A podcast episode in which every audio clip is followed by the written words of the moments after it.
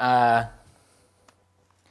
been looking at Easter the last few weeks, and we kind of cheated by using a, a palm branch as a, as a tree to signify the garden. Um, but Ben spoke to us about embracing the suck, embracing the rubbish stuff, like Jesus embraced the cross, he embraced the suffering.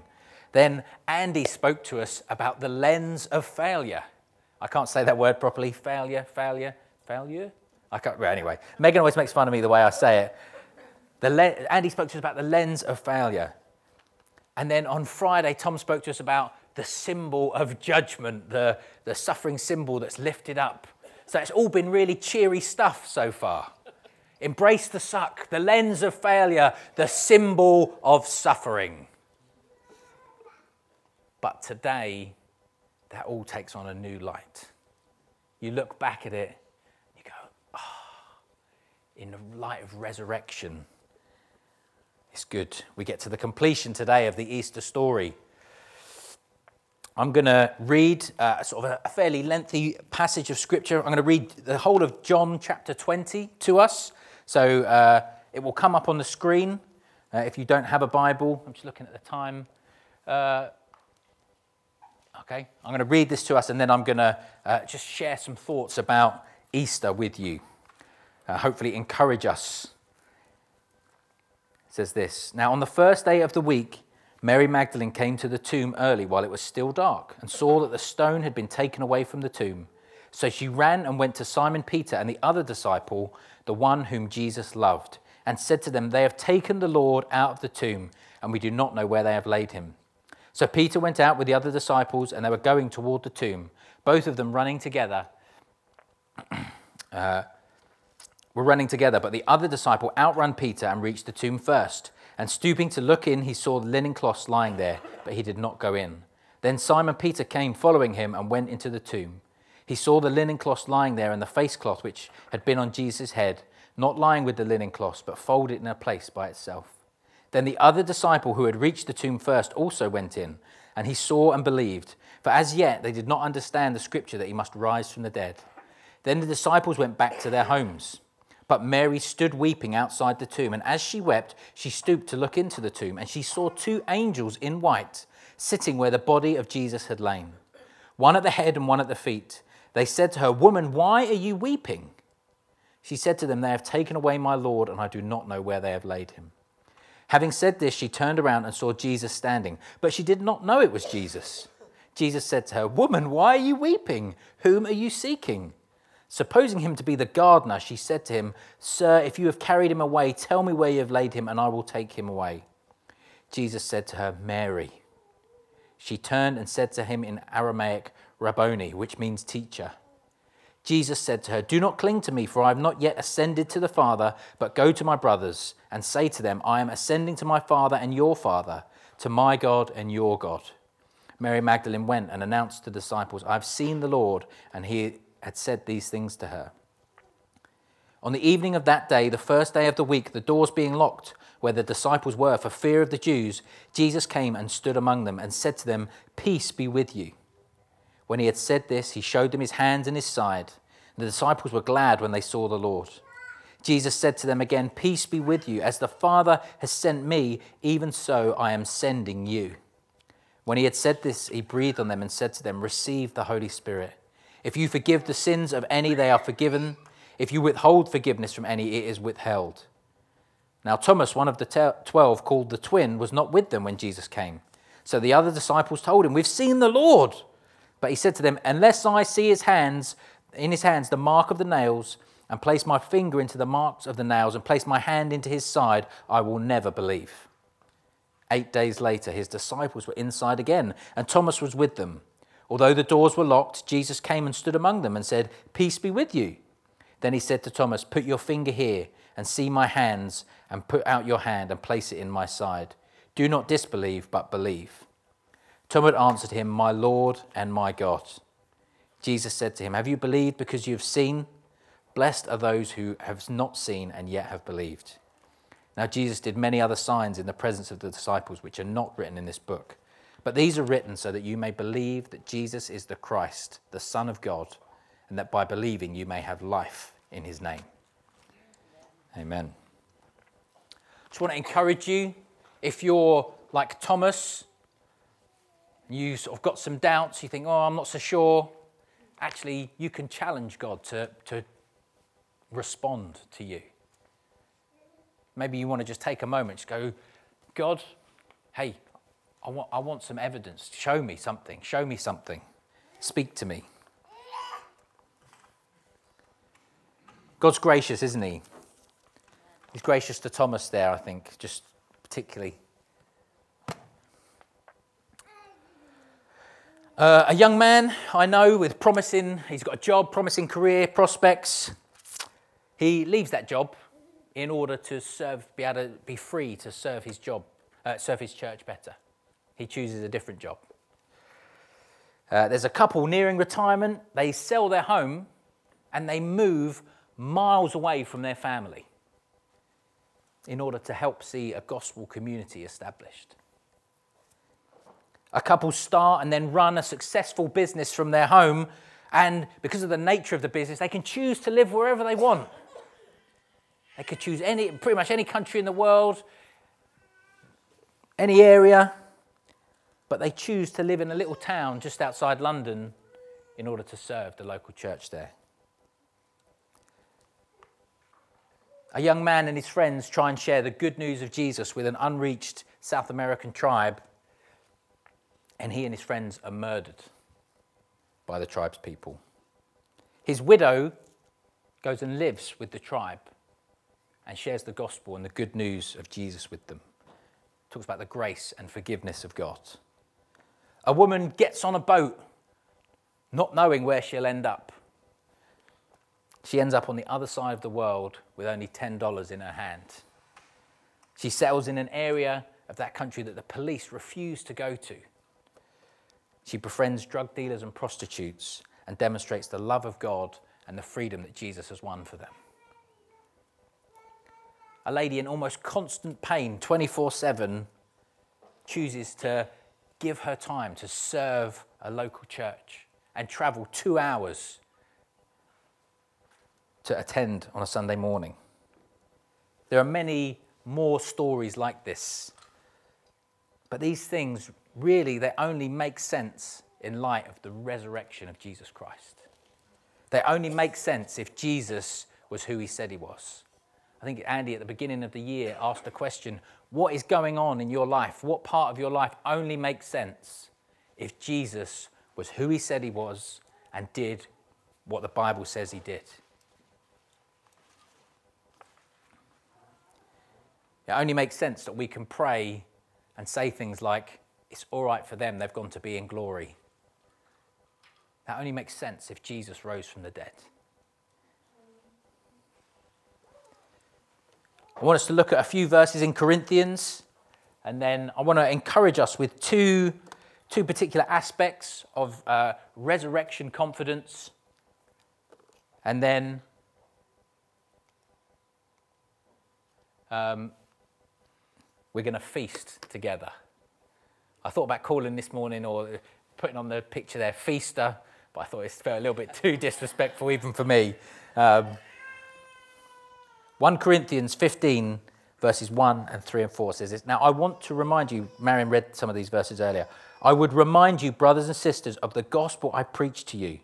I delivered to you as of first importance what I also received that Christ died for our sins in accordance with the Scriptures, that he was buried, that he was raised on the third day in accordance with the Scriptures.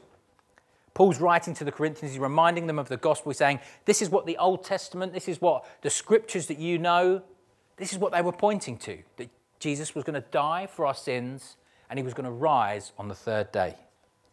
It's an essential and foundational part of the gospel message. Verses 12 to 19 say this Now, if Christ is proclaimed as raised from the dead, how can some of you say there is no resurrection from the dead? If there is no resurrection of the dead, then not even Christ has been raised. And if Christ has not been raised, then our preaching is in vain and your faith is in vain we are even found to be misrepresenting God because we testified about God that he raised Christ, whom he did, if he did not raise, uh, it's true that the dead are not raised. And if the dead are not raised, then not even Christ has been raised. And if Christ has not been raised, our faith is futile and we are still in our sins. then also those who have fallen asleep in Christ have perished. If in Christ we have hope in this life only, we are of all people most to be pitied. Today is a party for the pitied. In our life, in your life, when you're with your co workers or you're uh, with your friends who aren't saved, there should be an element where they pity you. The faith that we have, we should be pitied by other people because if they don't believe that Christ rose from the dead, they should think, man, you, I feel sorry for you. You've put your hope into this thing. We know, obviously, if you're, if you're following Jesus, you know, actually, I'm not the one to be pitied. But there should be an element where our lives, we're so living in the good of the resurrection that people look at us and think, man, I feel sorry for you. You're so sure of this thing.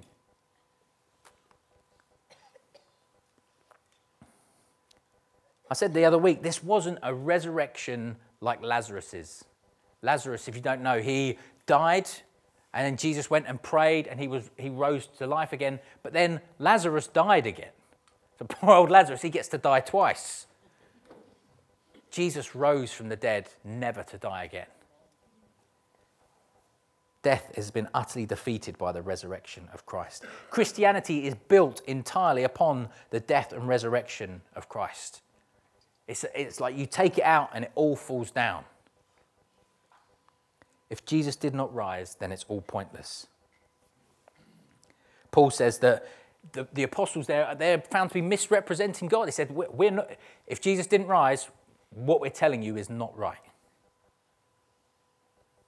That you're still in sins. Actually, your sin is not going to be forgiven.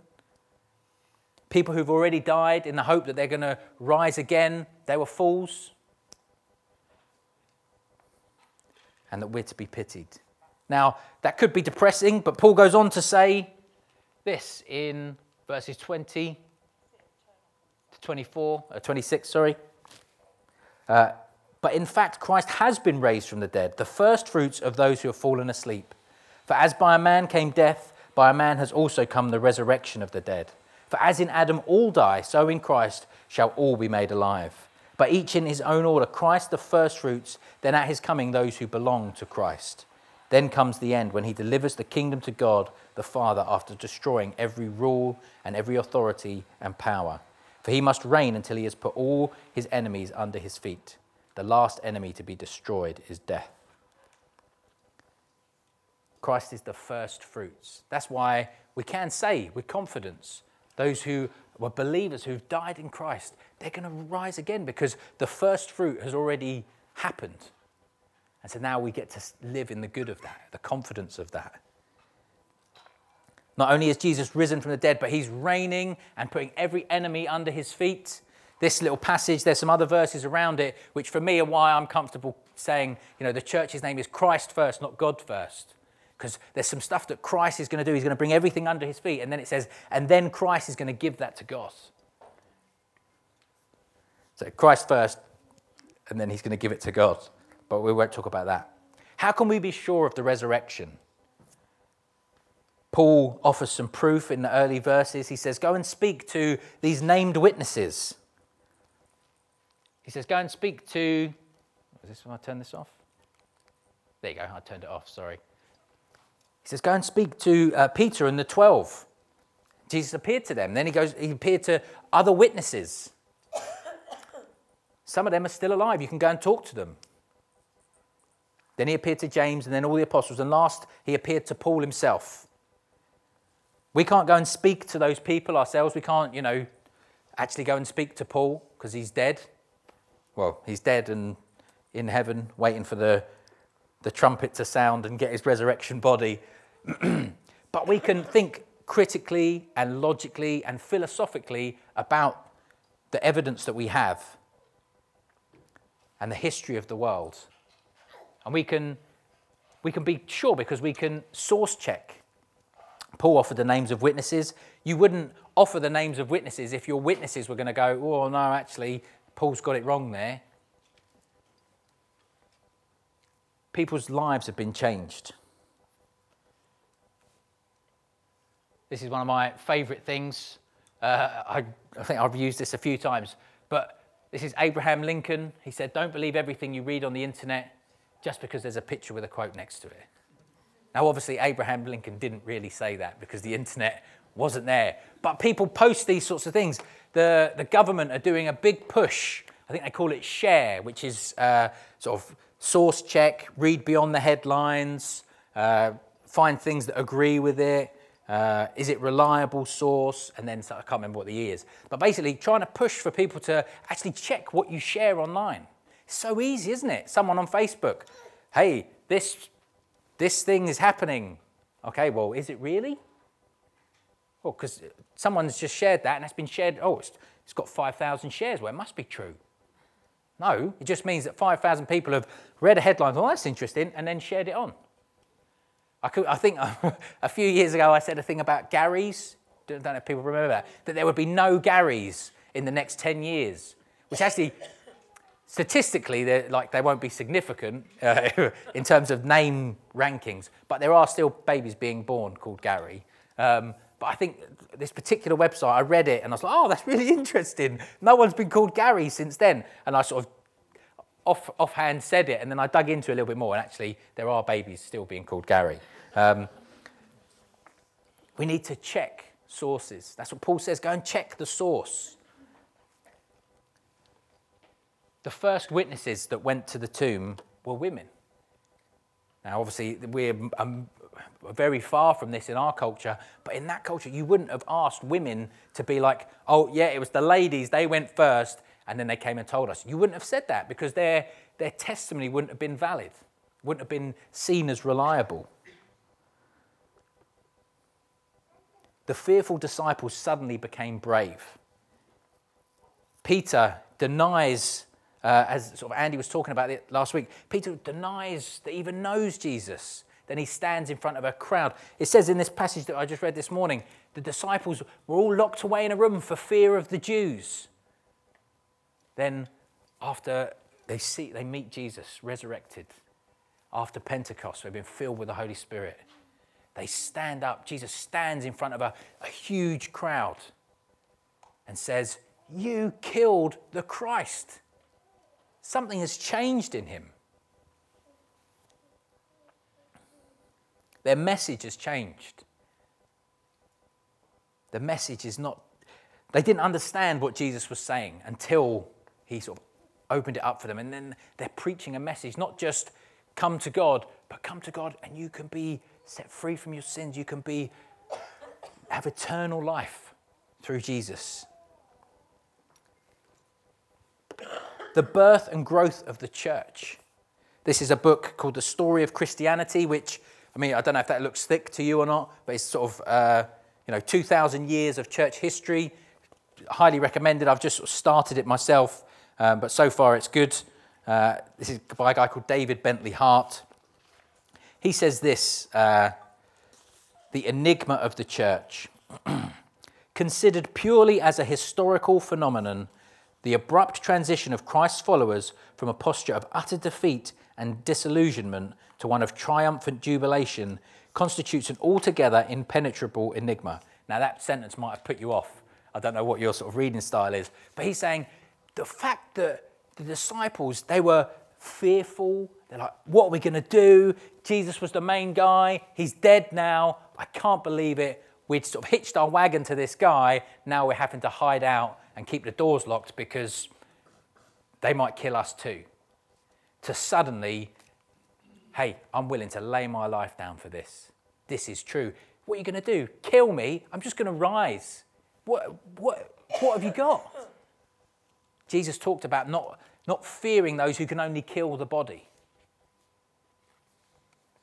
Stephen, when he is one of the, the first martyrs, he, I think he must be the first, he, he stands up and he, he's declaring to the Jewish leaders the whole history, all your history, all the stuff that you think makes you who you are. Actually, it's all fulfilled in Jesus, and this is the true message of God. And they kill him for it.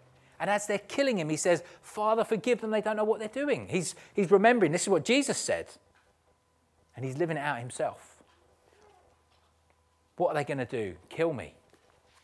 The attitude of disciples completely changes.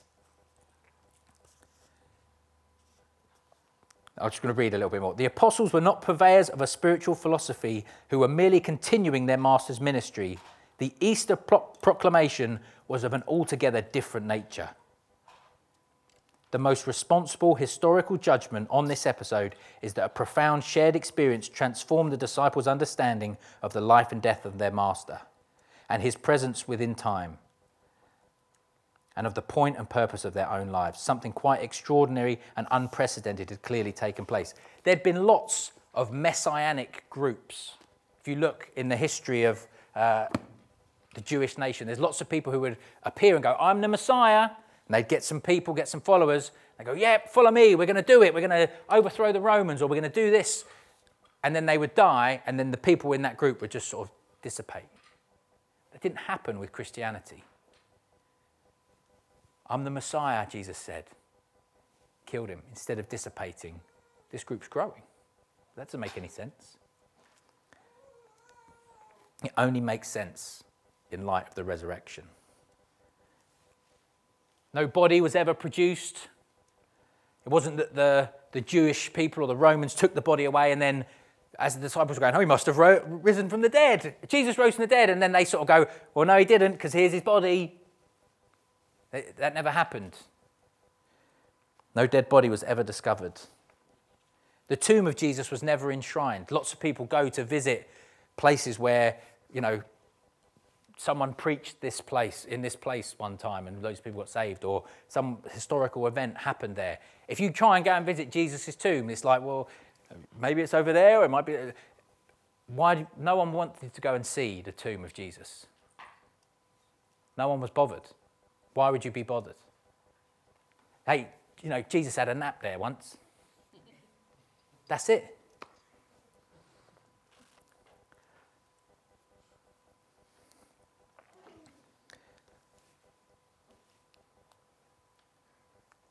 This morning, we remind each other not just to recall the resurrection, but to live in the good of it. And so I want to just explain two instances of uh, the good of the resurrection the kingdom come and the, the coming kingdom. Jesus' resurrection was confirmation that the kingdom of God had indeed come. Jesus said, The kingdom is at hand. That was part of his message. Jesus' message was the kingdom of God was arriving. His resurrection uh, was a demonstration of victory over death and sin, as we read earlier. It's often likened to D Day in the Second World War. It was the definitive victory, but it's not the end of the story. The kingdom of death had been invaded and conquered by the Prince of Life. And so the definitive victory has been won, but it's not the end of the story. Just like in the Second World War, D Day is seen as like that's the moment that the war was won. There was lots to do afterwards, but that's the moment that the war was won. We live in the now and not yet. The kingdom has come, but it's also coming. But why is there this pause? The resurrection of Jesus isn't the end of the story. There's 2,000 ish years of church history to show that. Well, Revelation 19 says this I'm reading a few more verses than are up there, but they're the key ones. Then I heard what seemed to be the voice of a great multitude, like the roar of many waters, and like the sound of mighty peals of thunder, crying out, Hallelujah, for the Lord our God, the Almighty, reigns. Let us rejoice and exult and give him the glory, for the marriage of the Lamb has come, and his bride has made herself ready. It was granted her to clothe herself with fine linen, bright and pure for the fine linen is the righteous deeds of the saints. And the angel said to me, Write this Blessed are those who are invited to the marriage supper of the Lamb. And he said to me, These are the true words of God. His bride has made herself ready. It was granted her to clothe herself with fine linen, bright and pure. The fine linen is the righteous deeds of the saints. Why is there a pause between Jesus' resurrection and the sort of conclusion of history. Because he's given us the opportunity, his bride, the, the church is sometimes called the bride of Christ, the bride of the Lamb. He's given us the opportunity to clothe ourselves, clothe the church with righteous deeds. So that when we get there, when the, the marriage supper of the Lamb, the banquet happens, that actually we go, This is what we did for you. And he'll look at the church and he'll see a glorious bride. One day we will die. Or maybe we won't. Maybe the trumpet will sound before we die. But if we do, we will rise. But until that day, we have the chance to dress ourselves in linen that's pure and bright and white. And that's why our lives should only make sense if we're living with that future mindset. I'm living for the day that I get to stand before Jesus and say, You loved me, and this is what I did with the life that you won for me. These are the righteous deeds.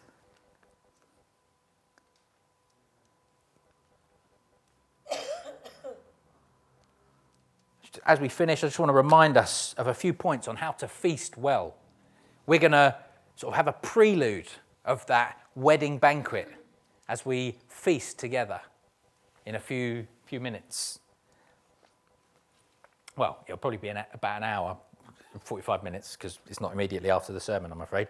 But we're going we're gonna have a prelude of that wedding supper. So there's going to be uh, bread and some uh, cranberry juice, which will be bread and wine. So that's going to be on the tables to take as part of that uh, meal that we share together as like a communion, remembering. We're going to remember who Jesus was. We're going to take communion together as part of our meal.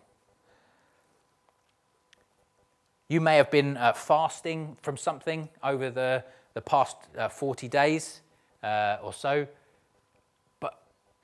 that's part of the preparation. We prepare ourselves physically to fast.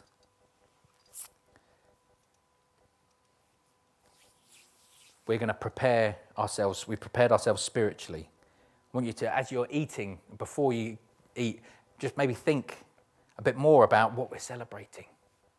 Celebrating Easter. That's why we're feasting together.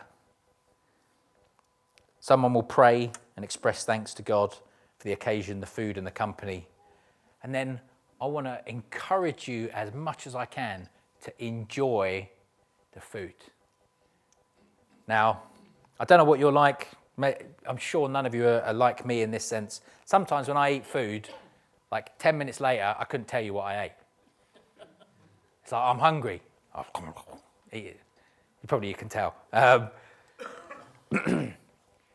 but I want to encourage you, just enjoy it. Even if it's just your first mouthful, just cut it and just like think, mm, I'm going to think about this food as I eat it. If you're eating the lamb, I'm going to think about how does this feel in my mouth? What does this taste like? I appreciate that people have um, spent their time cooking for me. Actually, concentrate on what you're doing, if I can encourage you to do that. Allow it to bring delight to you.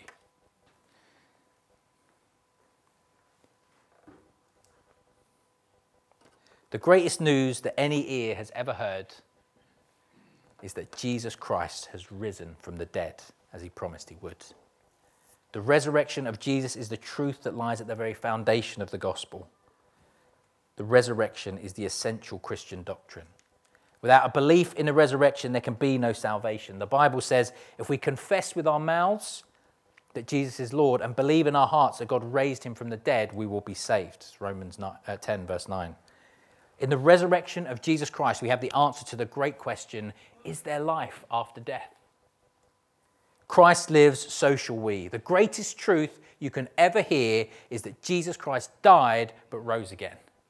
It's the greatest truth you can ever hear. It reshapes everything.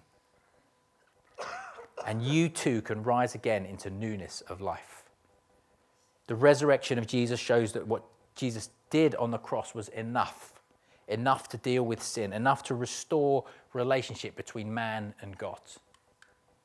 Jesus' resurrection is evidence that the way back to eternal relationship with the Father has been perfectly, unconditionally, forever achieved.